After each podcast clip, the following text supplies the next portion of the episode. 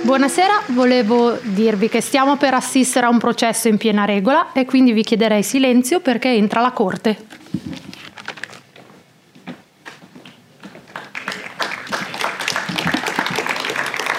Buonasera. Comandati uno, uno di qua e di là, o tutti e due lì va bene, sì. Allora, diamo inizio a questo processo. Io sono il giudice. Non importa come mi chiamo, perché chi si rivolge a me mi deve chiamare non come nei film americani vostro onore o altre eccellenza, questi altri termini aulici, ma semplicemente signor giudice. Per chi sia a digiuno, a digiuno di nozioni di diritto processuale, e credo praticamente tutti loro, cercherò di spiegare, volgarizzandolo al massimo, alcune regole di base. Allora, la, la prima cosa che bisogna capire di un processo è che le parti sono due, l'accusa e la difesa.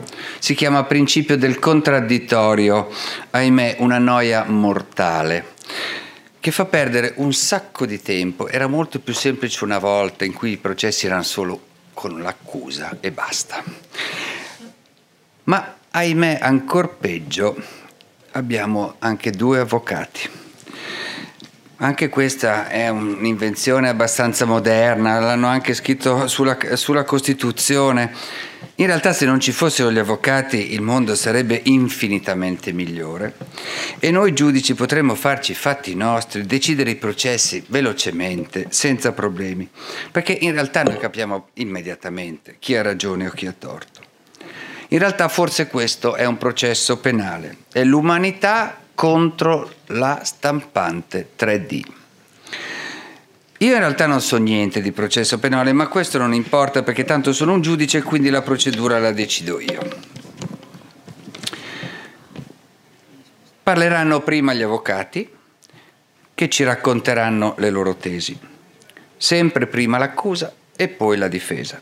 E poi si sentiranno i testimoni ai quali gli avvocati, ahimè, potranno fare delle domande. Speriamo che non le facciano perché anche questa è un'altra noia mortale. Io potrei non autorizzare la domanda perché irrilevante o inammissibile. Non vi sto francamente a spiegare che cosa voglia dire perché è molto complicato, lo so io e lo deciderò.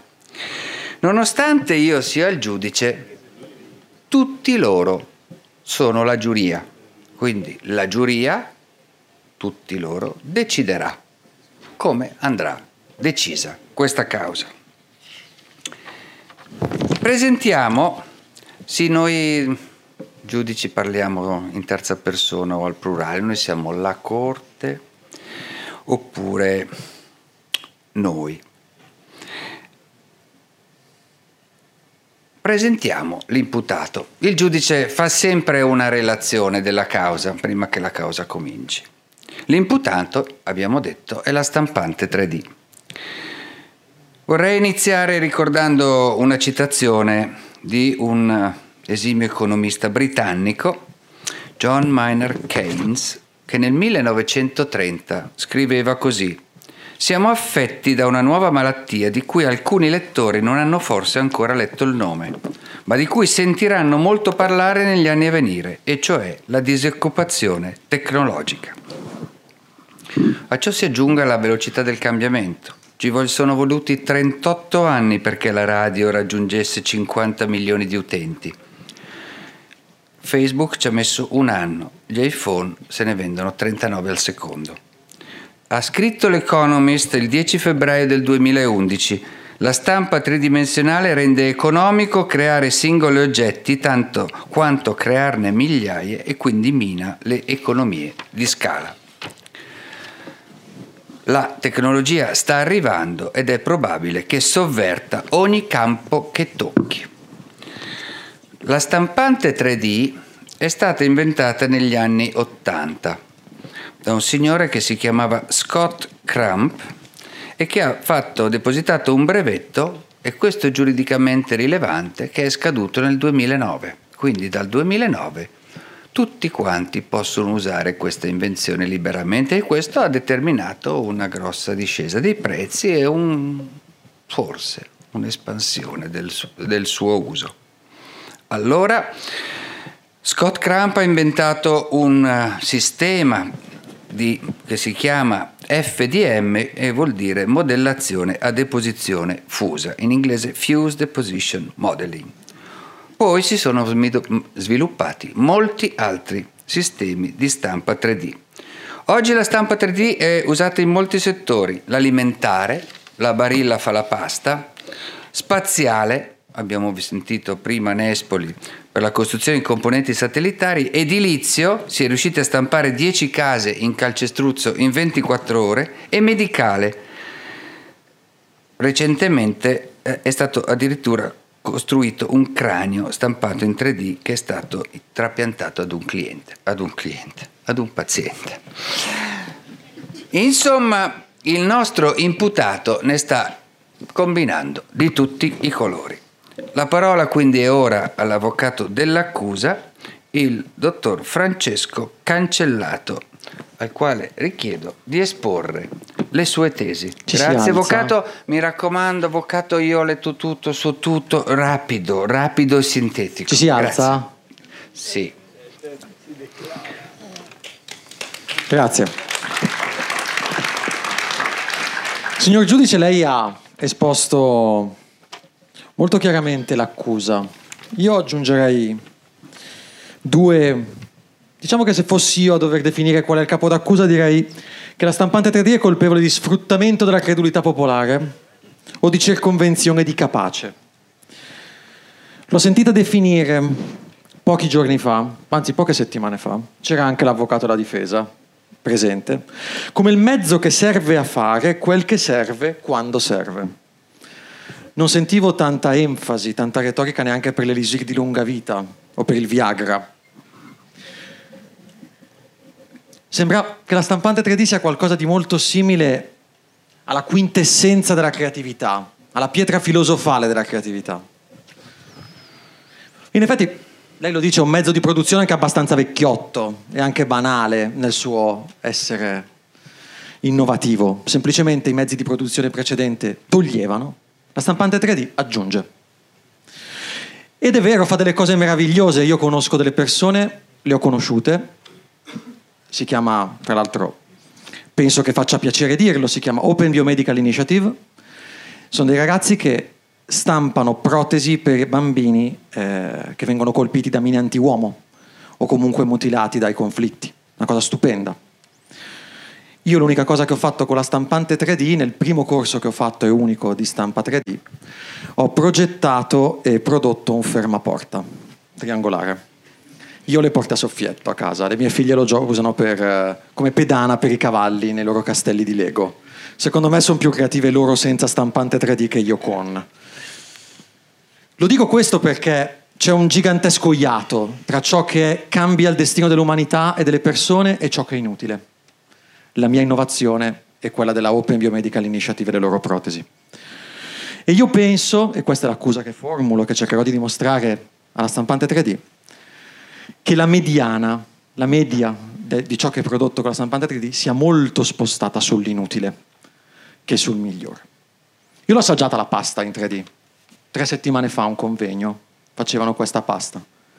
Ha tutte delle scanalature, eh, si, si scioglie in bocca, brutto sapore. Sinceramente, peraltro, al di là del sapore, a me non verrebbe assolutamente in mente di disegnare la mia forma di pasta preferita prima di andare al ristorante per fargliela stampare e sinceramente non saprei neanche che cosa disegnare. Voglio andare al ristorante e mangiare la pasta, grazie. E devo dire la verità, la cosa che mi stupisce è che di questa innovazione di cui si potrebbe fare tutto, per il momento abbiamo visto molto poco. La cosa più divertente, preparandomi, guardando in internet, sono quelli che con la stampante 3D fanno altre stampanti 3D. Quindi, parafrasando la definizione che ho dato prima, è il mezzo che serve a fare, il mezzo che serve a fare, il mezzo che serve a fare, così via all'infinito. Diventa il fine, non diventa più un mezzo. E cosa produce alla fine?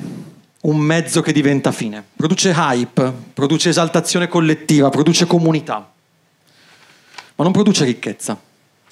La ricchezza in noi oggi la producono le persone che si sono affezionati agli algoritmi anziché alla stampante 3D. E forse se ci fossimo affezionati agli algoritmi avremmo delle unicorn da centinaia di milioni di dollari, di, anzi qualche miliardo di dollari di capitalizzazione. Se ci fossimo appassionati alle nanotecnologie, al design generativo, che permette di prototipare, di produrre infinite varianti del medesimo oggetto e poi di prototiparle online senza doverle stampare 3D, forse saremmo molto più avanti nella progettazione delle cose. Se ci fossimo innamorati di tutte queste tecnologie innovative o di molecole che sintetizzano, che sostituiscono lo zucchero, che oggi costano 100.000 volte in meno rispetto a dieci anni fa a proposito di tecnologie abilitanti, forse saremmo avanti nel food tech e se ci fossimo innamorati del nostro passato, del nostro modo di fare credito, forse oggi Kickstarter sarebbe nata in Italia e non negli Stati Uniti. Perché vedete, vede signor giudice, l'unica cosa che non si può stampare né in 2D né in 3D è il tempo sprecato. E la mia sensazione, e ciò che voglio dimostrare, è che con la stampante 3D stiamo sprecando tanto tempo. Grazie. Grazie Avvocato. Quindi il reato è sostanzialmente una truffa e quindi diamo la parola al professor Stefano Micelli che rappresenta la difesa. Avvocato, mi raccomando la sintesi come al solito. Eh? Signor giudice, devo dire che temevo le parole dell'accusa, però, però trovo che il compito sia oggettivamente troppo facile. Proverò brevemente a smontare quanto affermato dal qui presente cancellato portando alcune semplici evidenze. Parto da questa sua affermazione a proposito di medie, mediane, non ben specificate, rispetto a una popolazione statistica che, lasciatemi dire, non è proprio quello che in statistica chiamiamo un campione rappresentativo. Io, le mie figlie e i giocattolini del Lego con cui se la spassano la sera. Mi sembra francamente, francamente una statistica poco chiara.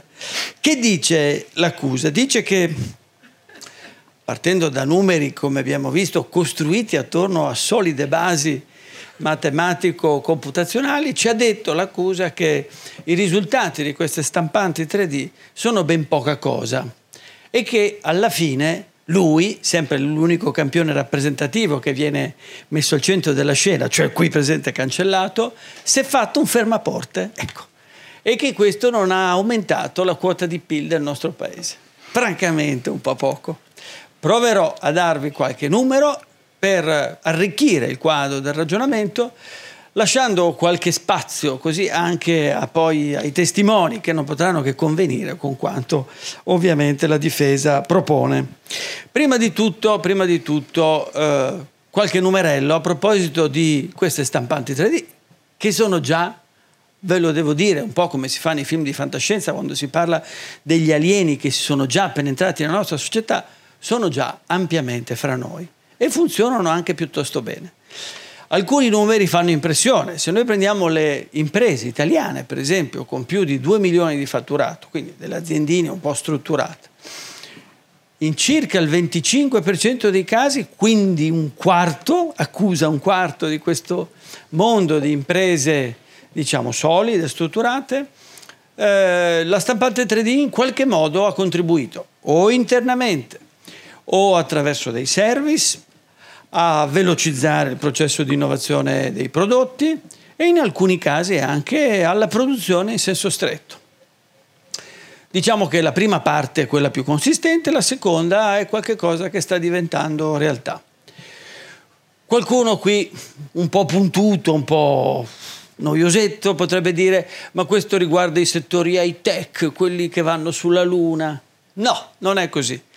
Pensate che ci sono dei settori, come per esempio la gioielleria, la gioielleria, che fanno grandissimo uso ormai di questi strumenti. Il 20% delle imprese, non quelle grandicelle, di tutte le imprese della gioielleria, quelli che fanno gli anelli, le collane, beh, usano già oggi questi strumenti, le stampanti 3D, nelle varie forme, tutte quelle disponibili, per produrre quelli che in gergo si chiamano i modelli sacrificali, quelli che poi vengono utilizzati per fare gli stampi, le cere perse, la fusione, la cosiddetta microfusione. Ecco, anche nei settori più piccoli, anche nelle imprese più piccole, nei settori meno battuti, queste stampanti sono già una realtà e che fanno?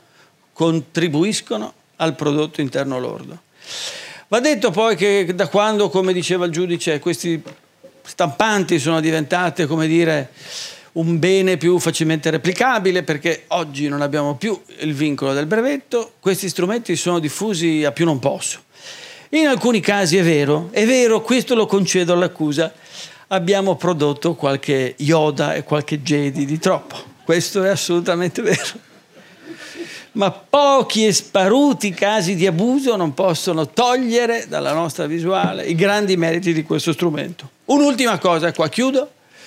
Ho invitato personalmente l'accusa a mangiare la pasta, cucinata peraltro da una super chef star, qualche settimana fa. Speravo di fare cosa gradita invitandolo e dandogli la possibilità di apprezzare la cucina di un famoso chef tale Oldani. E invece quello che scopro è che non solo non ha gradito, ma viene qui a rinfacciarlo. Lo trovo sconveniente, avvocato. Non esiste buona azione che resti impunita. Allora, ehm, possiamo chiedere eh, adesso, ehm, mh, mm, avvocati, voi avete um, capitolato delle complesse prove e quindi avete chiesto l'audizione di quattro importanti testimoni. Per rispettare sempre quella storia del principio del contraddittorio che così ci affatica, eh, sentiamo i testi in maniera alternata. Li distinguerete perché quelli con la maglietta arancione sono i testi dell'accusa, con la maglietta verde, verde come la speranza per la difesa. Il primo test è Andrea Cattabriga per l'accusa, cofondatore e strategic designer di Slow D e coordinatore del Makers Modena Fab Lab. Grazie, dottor Cattabriga. Se si vuole accomodare e raccontarci quello che lei conosce di questa vicenda e quello che lei ritiene opportuno riferire alla giuria e alla corte. Grazie signor giudice di avermi fatto venire qui perché sono affranto, sconvolto, scandalizzato, offeso come innovatore, come persona che si occupa di innovazione da questo hype, questa grande presa in giro che è la stampa 3D. Ci ho, perso un sacco di tempo e guardi, ho rompi, non si può dire, questi makers, questa gente che viene tutti i giorni nei laboratori o a che fare con le nostre imprese, dichiarandosi innovatore. La stampante 3D è una grande promessa mancata, è un'illusione.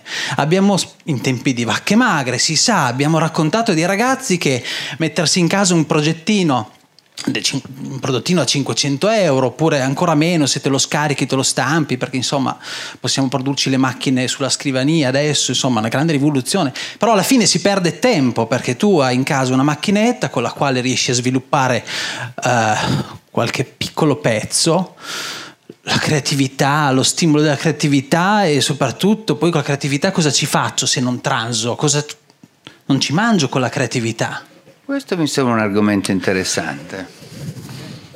C'è un grosso problema legato a sicuramente alla promessa mancata di una rivoluzione per le persone, non è per le persone, è per pochi smanettoni, perché se io non so modellare, se non so eh, costruirmi o comprare sta macchinetta, non ho trovato il filamento, lo metto dentro, è un processo anche beh, in realtà è molto semplice, però sì, poi cosa ci faccio? Voglio non dire, so. non, non, arrivo da nessuna parte se non ho un mercato di sbocco, se non riesco a vendere quello che faccio. Sì, guadagno un po' di tempo se devo prototipare un oggetto, ma il design. Il design non è economia del processo e basta. E poi quelle piccole aziende che dovevano, sì, perché la promessa no era che anche le piccole aziende avrebbero beneficiato di questo. 2 milioni di euro di fatturato, sì, per il fisco una piccola azienda, a casa mia non è male. E sono in tanti quelli con cui ho a che fare. Noi lavoriamo con un network di 1500 piccole imprese, designer, e tutti i giorni mi raccontano che è una grande bufala questa cosa perché alla fine, alla fine dei conti, non si riesce a mettere dentro un'azienda in cui si sta ancora lì a guardare il fax che si rimetta a sputare ordinativi, a imparare a modellare, a fare, a mettere dentro la, te- la tecnologia dentro un processo di filiera che magari è un, po' vecchiotto. No, dovrei rivolgermi agli esperti, dovrei andare in università a chiedere come impiegare materiali in modo efficiente. Sì, ma allora se devo tornare per l'università, che rivoluzione popolare è? Vedo la professoressa Levi, costate 200 euro all'ora, chi è che se lo può permettere di venire a chiedere una consulenza all'università? Quindi non stiamo parlando di qualcosa di popolare, anzi in più un pericolo, pensiamo alla creatività, alla proprietà intellettuale, sì, vituperata, che schifo, l'open source va bene, regaliamo tutto, buttiamo tutto in giro, sì, va bene, device biomedicali, eh, medicinali open, molecole open, sì, ha dei grandi vantaggi l'open source, però poi parlando di stampa in 3D è una fregatura per un semplice fatto. Gartner ha stimato che ci sarà un danno di 100 miliardi di dollari da perdite derivanti appunto da valorizzazione della proprietà intellettuale. Questo significa una botta nei denti enorme per un sacco di imprese, significa che poi, eh, ah no, questi sì, tra l'altro sono proprio derivanti dal cosiddetto black market, perché se io posso sulla scrivania di casa copiare il modello che trovo, scarico gratuitamente, magari di un arto, magari sì anche della protesi che serve a mio figlio, prima costava 600 euro, adesso ne costa 15, però eh, io sto rubando il lavoro di qualcun altro alla fine. Come faccio a valorizzare questa distribuzione incredibile della possibilità di produrre localmente, magari anche senza investire sì grossi capitali, ma poi per arrivare dove? Come faccio ad arrivare a mercato se non riesco nemmeno ad adottarla questa tecnologia? Se l'adotto, se la utilizzo, non so dove piazzare questi bamboccini. Quindi lei, scusi, vede anche un effetto sociale negativo di tutto questo? Quindi una perdita di posti di Assolutamente lavoro? Assolutamente sì, eh, sì, poi avremo la possibilità di crearne tantissimi, di creare microimprese molto più agili, sì, probabilmente anche di eh, sviluppare prodotti in rete senza grossi investimenti, soprattutto legato a produzioni locali, interfacciate come magari con quello che si parla adesso, no? di industria 4, quindi interfacciarsi anche il piccolo, sì, il maker che potrà usare il grande impianto, perché... però alla fine oggi alla fine oggi io non me ne faccio niente della pasta stampata in 3D. Io neanche, non la mangio neanche più la pasta. Fa male. La ringraziamo. Grazie, Grazie arrivederci.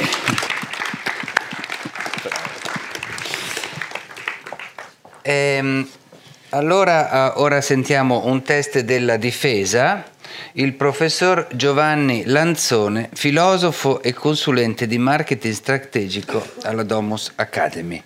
Grazie professore. Grazie giudice.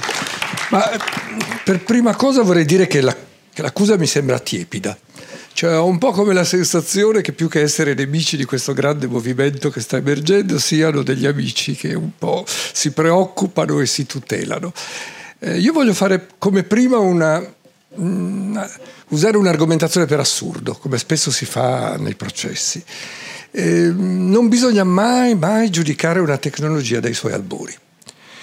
Eh, se voi aveste visto Ford girare con la prima delle sue autovetture, che si chiamava quadriciclo e che fu un fallimento colossale, avreste sicuramente detto che quella tecnologia non aveva nessuna prospettiva e nessun futuro.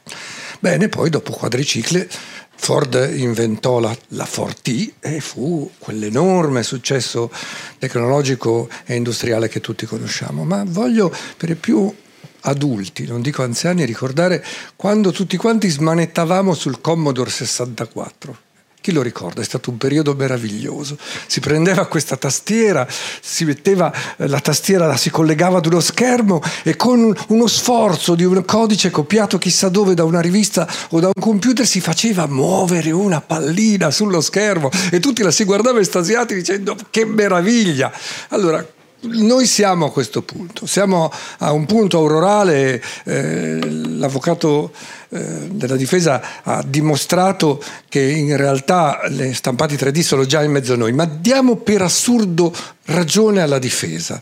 Tuttavia eh, dobbiamo dire che le, le, potenzialità sono enormi. E così come non si giudica una tecnologia sua, dai suoi primi passi o dai suoi primi esperimenti, non si può neanche giudicare da questo punto di vista. L'incredibile, eh, immenso... Eh, lavoro di prospettiva che c'è dietro alle 3D. Allora, l'avvocato della eh, difesa che è ben informato sui, eh, la, scusate, l'avvocato dell'accusa che è ben informato sui fatti ha trattato con una certa elegante delicatezza il fenomeno delle protesi biomedicali. Ora, noi sappiamo che questo è un punto di forza di, questo, di queste tecnologie. Non stiamo parlando dei mattoncini Lego o dei, uh, degli omini Yoda di, di, di Star Trek o, o, o, di, Star Wars, insomma, non, non, stiamo parlando di queste cose, stiamo parlando di uh, un, progetti originali e di straordinaria presa sul mercato uh, purtroppo di grande consumo, che è quello legato alla riabilitazione delle persone colpite dalle bombe eh, come dire, interrate che purtroppo anche noi italiani vendiamo e eh, sono distribuite in tutto il mondo. Bene, questo è uno dei campi sicuramente straordinari. Noi stiamo per preparare a Milano un gigantesco eh, polo di ricerca che si chiama Human Technopole, dove eh, io mi auguro che tutti questi temi verranno sviluppati perché sono eh, tecnologie straordinariamente promettenti che hanno le tecnologie additive come loro base e origine e scaturigine. Prendiamo poi un altro campo formidabile che sono eh, questi piccoli oggetti volanti che tutti sottovalutano. Eh, questi oggetti che vengono usati ormai in tantissimi campi e che per la gran parte i droni, che per la gran parte sono prodotti con eh, macchine 3D. Allora, sono oggetti straordinari, certo non, non, è ancora settato né il loro modello di produzione né il loro utilizzo, ma vengono già largamente utilizzati nella eh, sorveglianza delle aree rurali, vengono già ampiamente eh, utilizzati nella, quando si vuole fare una fotografia dall'alto, ormai si usano i droni e nulla esclude che prima o poi questi oggetti verranno usati per trasportare le cose a domicilio. Ci so... Facciamo i selfie dall'aria, fare questo? Lei non è autorizzato a intervenire, deve chiedere a me e lei è un test, quindi non può deve, allora, si rivolga al suo avvocato per intervenire. Molte aziende stanno pensando di utilizzarli concretamente eh, a questo scopo, ma chiuderò questo mio intervento con una cosa assai banale. Eh, ma come dire per quelli che hanno esperienze frequenti con i dentisti abbastanza interessante. Eh, prima o poi voi troverete questa macchina nello studio dei vostri dentisti. E questo che cosa uh, vi consentirà? Beh, vi consentirà di risparmiare quella fastidiosa, appiccicaticcia crema che vi fa vomitare di colore spesso rosa e invadente che i dentisti vi piazzano in bocca con quelle due false mandibole. Perché con una tomografia con una fotografia assiale dei vostri denti voi potrete avere dire, un esatto profilo dei vostri denti e che con una piccola macchina, senza più attendere 15 giorni per la stampa, voi potrete avere prontamente nello studio del dentista realizzarsi sotto i vostri occhi. Quindi, come vedete, questa tecnologia non solo è alle sue origini e quindi bisogna avere grande cautela nel giudicare, grande pazienza nel giudicare, ma anche ha, secondo me, un futuro assai brillante davanti a sé. Grazie.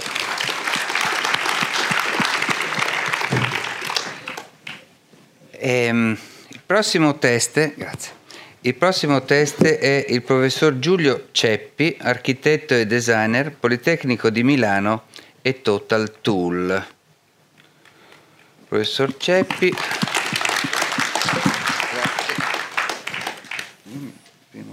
Sciur giudice, la maglietta la, la, posso tenere perché sì, sai, sì. io sono rovinato. sono rovinato perché facevo quel mestiere lì, la, l'architetto, il designer. Eh. C'avevo il designer, il designer col capanun. Col capanun. Quello lì col jeep, il Ranzani, no? Andavo là in Brianza, scrivo il capanun con la macchina, la e segretaria, la, la fabbrica, tutta una bella storia, no? E adesso, l'ultima volta che vado dalla Ranzani, aveva lì un muscerino, un rubino, un cusino, un, un rob. Dico, cos'è lei che fa questo? Il nano, nano 3D, la nano stampante che userò per produrre i tuoi oggetti. Dico, ma come? Cioè, io sono qua, sono venuto, disegnato, mi ha chiesto una posata d'argento, un oggetto bellissimo. Io ancora mangio con le posate disegnate dal mio maestro Castiglioni 30 anni fa e quel coso lì quanto durerà? No? E se mangiandolo mi si rompe la forchetta, mi si infila dentro nel palato perché avevi sbagliato l'addizione, la formula, perché il dentista è facile, uno che mangia coi denti degli altri, no? da sempre, ma invece l'architetto i denti deve usare i suoi, capisci? È più complicato e anche la forchetta deve funzionare bene e ci vuole anche una garanzia, deve farla qualcuno che se la forchetta non funziona almeno puoi pensare di lamentarti. Ma qui dove vai? Dal muscerin dopo? Vai lì dal muscerin e gli dici ma la forchetta non, non funziona bene? E quanto durerà quella forchetta lì? Che, che storia avrà? Allora capito, io cosa faccio adesso? Cioè, se mi lascia la maglietta, almeno stasera ho guadagnato qualcosa, perché qua io sono, sono davvero preoccupato, no? Perché poi anche il mio portinaio, che era una brava persona, eravamo anche amici, mi teneva la posta, così anche lui c'ha il muscerin, c'ha la scoso lì che stampa, che fa la pasta. Cioè, una volta c'era anche mio nonno aveva il muscerin perché faceva la pasta in casa, anche lì addizionava, metteva dentro la farina, non era mica poi tanto diverso, no? Però insomma non è che voleva dare la pasta a tutto il mondo, la faceva per lui, eccetera, eccetera. No?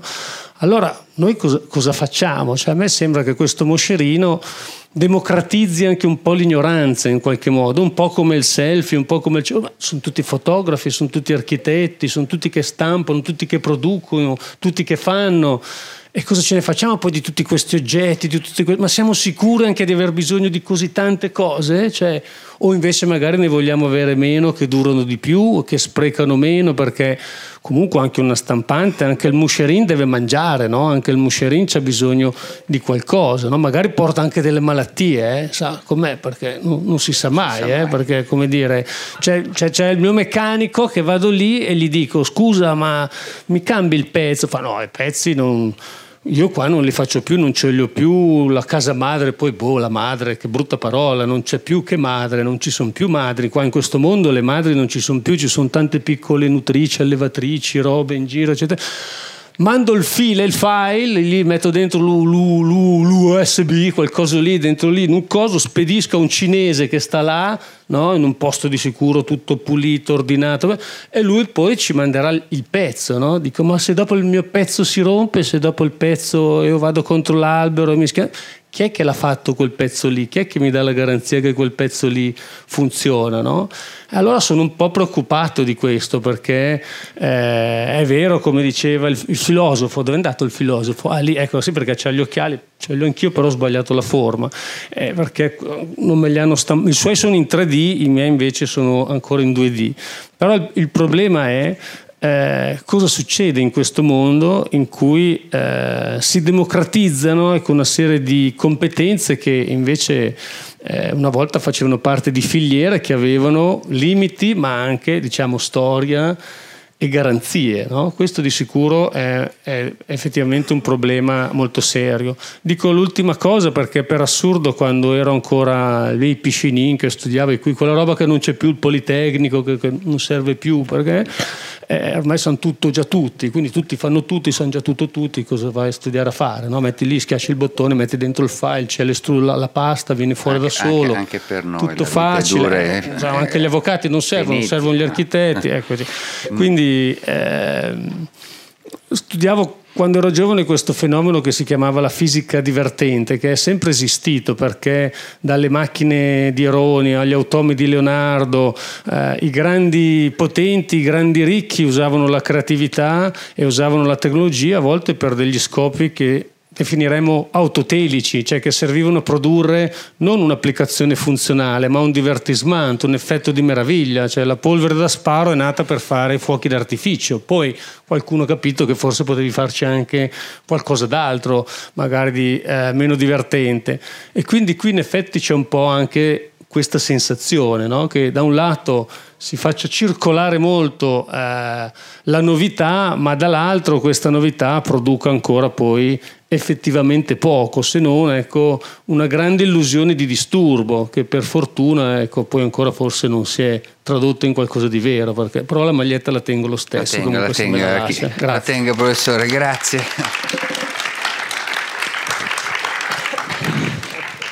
L'ultimo testimone è un testimone chiave, è la professoressa Letizia Chiappini PhD candidate in Urban Studies, Università Milano Bicocca, Dipartimento di Sociologia e Ricerca Sociale. Prego. Ah, funziona però lì? Sì, dovrebbe funzionare, mi sentite? Perfetto.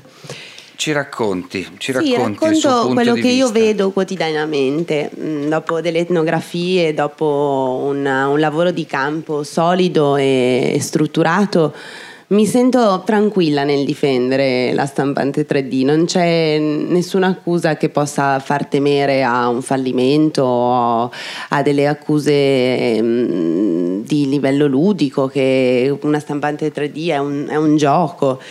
Credo che sia invece un seme di una rivoluzione, credo che questo sia eh, l'inizio di qualcosa che, mm, che, porterà a un cambiamento profondo sia nel tessuto produttivo ma anche in tutta no- la nostra vita quotidiana. Ehm, l'altro testimone ha fatto un esempio emblematico. Io vi faccio un altro esempio che potrebbe farvi un po' pensare a come potreste usarla voi. Obsolescenza programmata, vi dice qualcosa, potrebbe essere un, un punto su cui riflettere.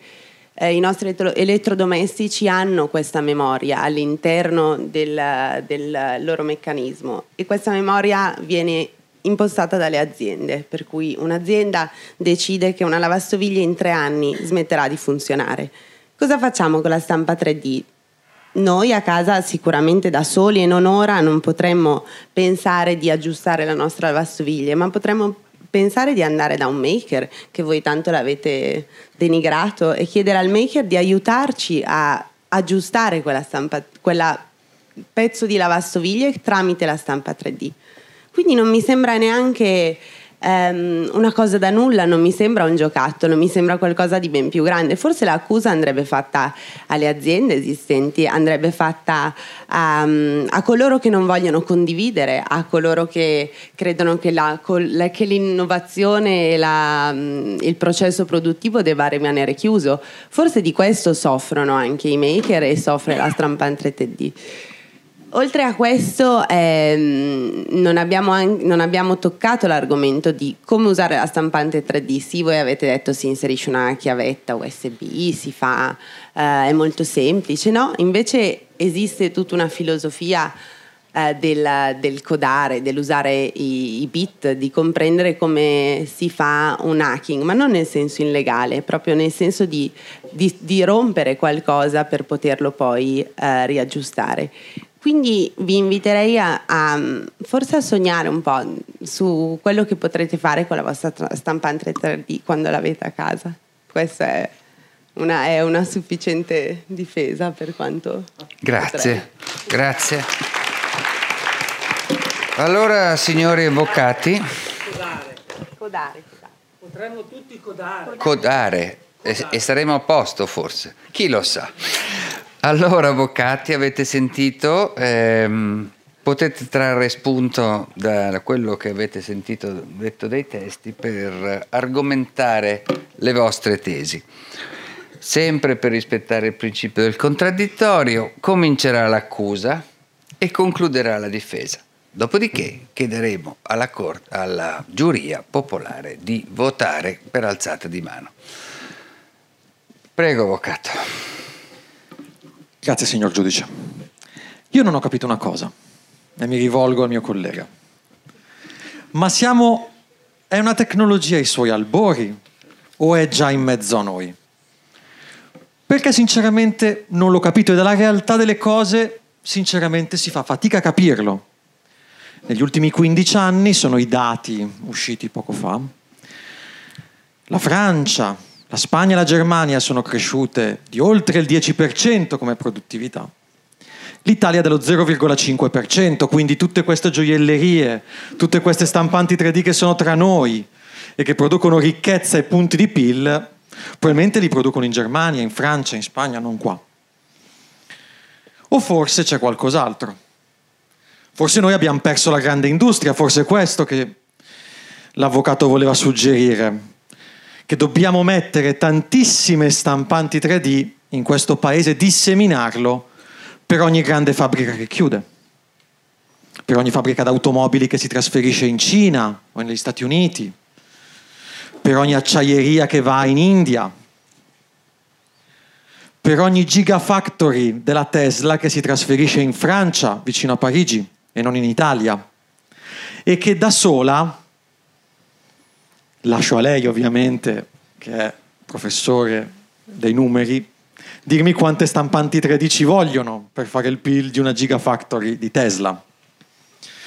E ancora si è parlato di rivoluzioni, ma forse stiamo un attimino confondendo quella che noi pensiamo e stiamo discutendo essere una rivoluzione una truffa. Io non voglio arrivare a dire che sia una truffa, mi sembra scorretto verso le tante belle cose che con le stampanti 3D si possono fare.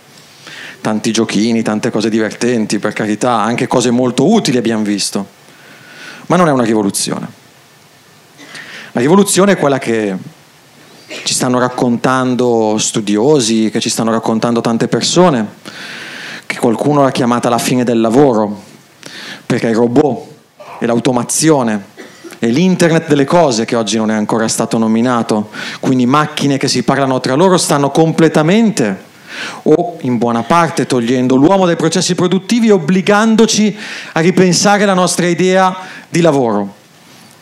Nel frattempo, mentre non lavoriamo, magari mentre riceviamo un reddito di cittadinanza, un sussidio di disoccupazione, possiamo fare qualcosa con la stampante 3D, per carità. Ma quando i robot si metteranno a fare loro le stampanti 3D, ecco lì sarà un problema. Concludo perché non mi serve molto tempo ancora, proponendo a tutti voi, e a lei signor giudice, a lei collega, una piccola riflessione.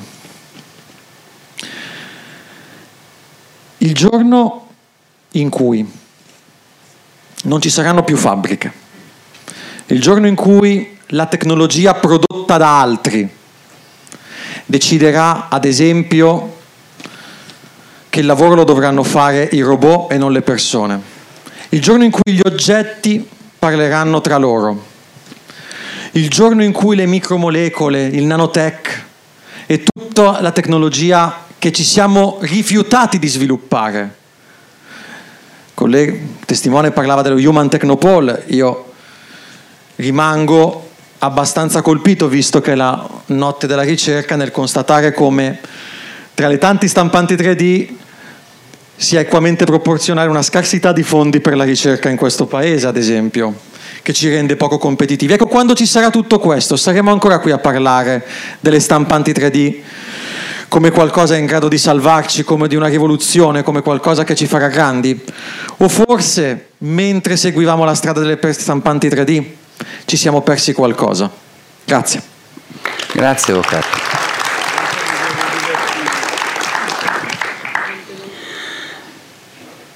A lei, Avvocato, concludere. Stampiamo. Signor giudice, ho sentito parole gravi e intendo rispondere in modo circostanziato alle affermazioni gravi, segnalo, che ho ascoltato. Riparto dalle, dalle, affermazioni dei test, dei, dei, testi che abbiamo ascoltato che mi, hanno, che mi hanno preceduto. La prima ci ha detto che queste stampanti 3D non ci portano da nessuna parte. Questo mi sono segnato, non ci portano da nessuna parte. Salvo poi scoprire che non solo queste stampanti sono già da tempo nella loro versione industriale entrate nel tessuto manifatturiero del nostro paese. Non abbastanza, avvocato, non abbastanza, è vero, non abbastanza, ma sono già entrate nel tessuto manifatturiero del nostro paese. No, abbiamo scoperto di più. Un test attendibile ci ha detto che oggi queste stampanti 3D sono in grado di stampare droni che vanno in giro per i vigneti italiani a vedere se alcuni funghi o alcune malattie stanno attaccando le nostre uve ci hanno detto che i nostri dentisti, grazie a queste macchinette, stamperanno i denti in un quarto d'ora e ci eviteranno annose attese settimanali per avere questo o quel pezzo di ricambio. Sempre nero. abbiamo scoperto che le stampanti 3D già oggi, già oggi fuori dalla solita sistema industriale consentono di riparare o di costruire vere e proprie protesi per chi non ne aveva la possibilità. Insomma, abbiamo scoperto questa sera che il mondo delle stampanti 3D è uscito dai, dai canoni diciamo, dell'industria tradizionale e ha già innervato tutta una serie di attività che hanno, per le caratteristiche che sono state descritte, un che già oggi di rivoluzionario. Qualcuno perderà da, questo, da questa introduzione di tecnologia? La mia domanda, la mia risposta è eh, forse, forse sì. Però se guardo situazioni simili non vedo tanta acrimonia, per esempio se guardo il mondo bancario, e al fatto che oggi le nuove tecnologie rischiano di lasciare a casa il 60, il 70, alcuni dicono addirittura l'80% dei dipendenti che oggi lavorano nelle filiali, nessuno però per questo mi dice che devo chiudere internet, devo tirare giù la saracinesca al web. Diamo per scontato che alcuni strumenti faranno avranno delle ripercussioni sul mercato del lavoro. Sicuramente la stampante 3D è, lasciatemelo dire, fra i più innocui in questa vicenda. Arrivo però, arrivo però a, un, a un tema che ci ha sollevato il cancellato con una certa perfidia ci ha detto ma perché invece di queste stampanti 3D messe nei Fab Lab date in mano agli studenti non abbiamo investito come avremmo dovuto fare in robot, quelli sì che dagli anni 80 hanno iniziato in maniera molto pedante ma molto efficace a sostituire inutili umanoidi e a eh, ottimizzare processi produttivi che sì, un po' di varietà la producono, ma sicuramente hanno efficienza e ricavi in produttività nettamente superiori.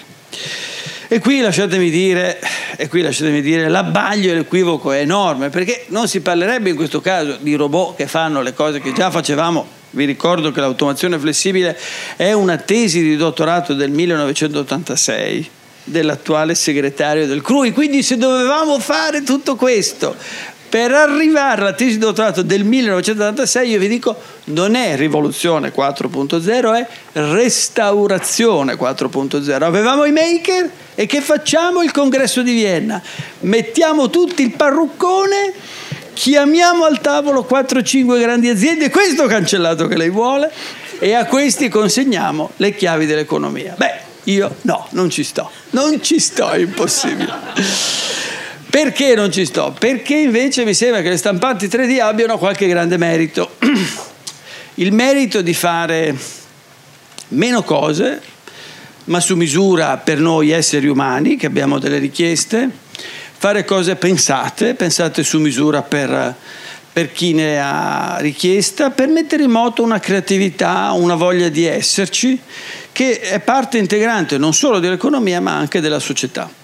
A lungo abbiamo pensato, qui non faccio l'economista, faccio piuttosto lo studioso della società, che la partecipazione alla società fosse andare in rete, pigiare dei tasti, fare dei commenti qualche volta a sproposito su argomenti che lei sa perché so che frequenta quelle pagine dei giornali, attirano come mosche tanti curiosi che pigiano tippi tippi i loro tastini, no? facendo affermazioni in parte stravaganti. Ecco, partecipazione non è fare solo tippi tippi sul computer, ma è qualcosa di decisamente più interessante. È fare degli oggetti, incontrare qualcun altro e provare a trovare un legame fra questi oggetti, noi e gli altri. Insomma, non solo fare economia, ma rimettere in moto un meccanismo di legami, di relazioni che sono poi il sale della nostra società.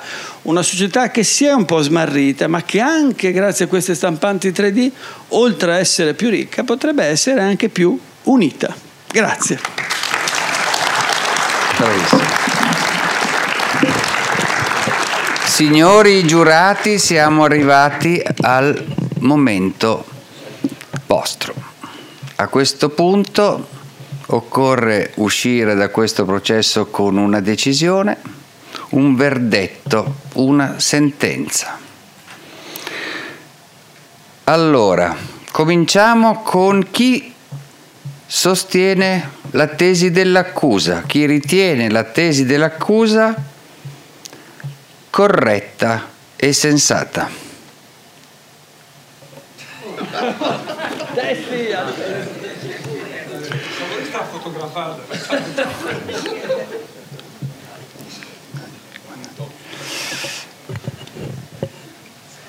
Lo definirei quasi un plebiscito, a questo punto però facciamo la controprova. E chi invece di lor signori ritiene la tesi della difesa da accogliere e quindi la stampante 3D deve essere assolta da ogni accusa che è stata formulata. Non ho il martello, ma dico... La stampante 3D è assolta.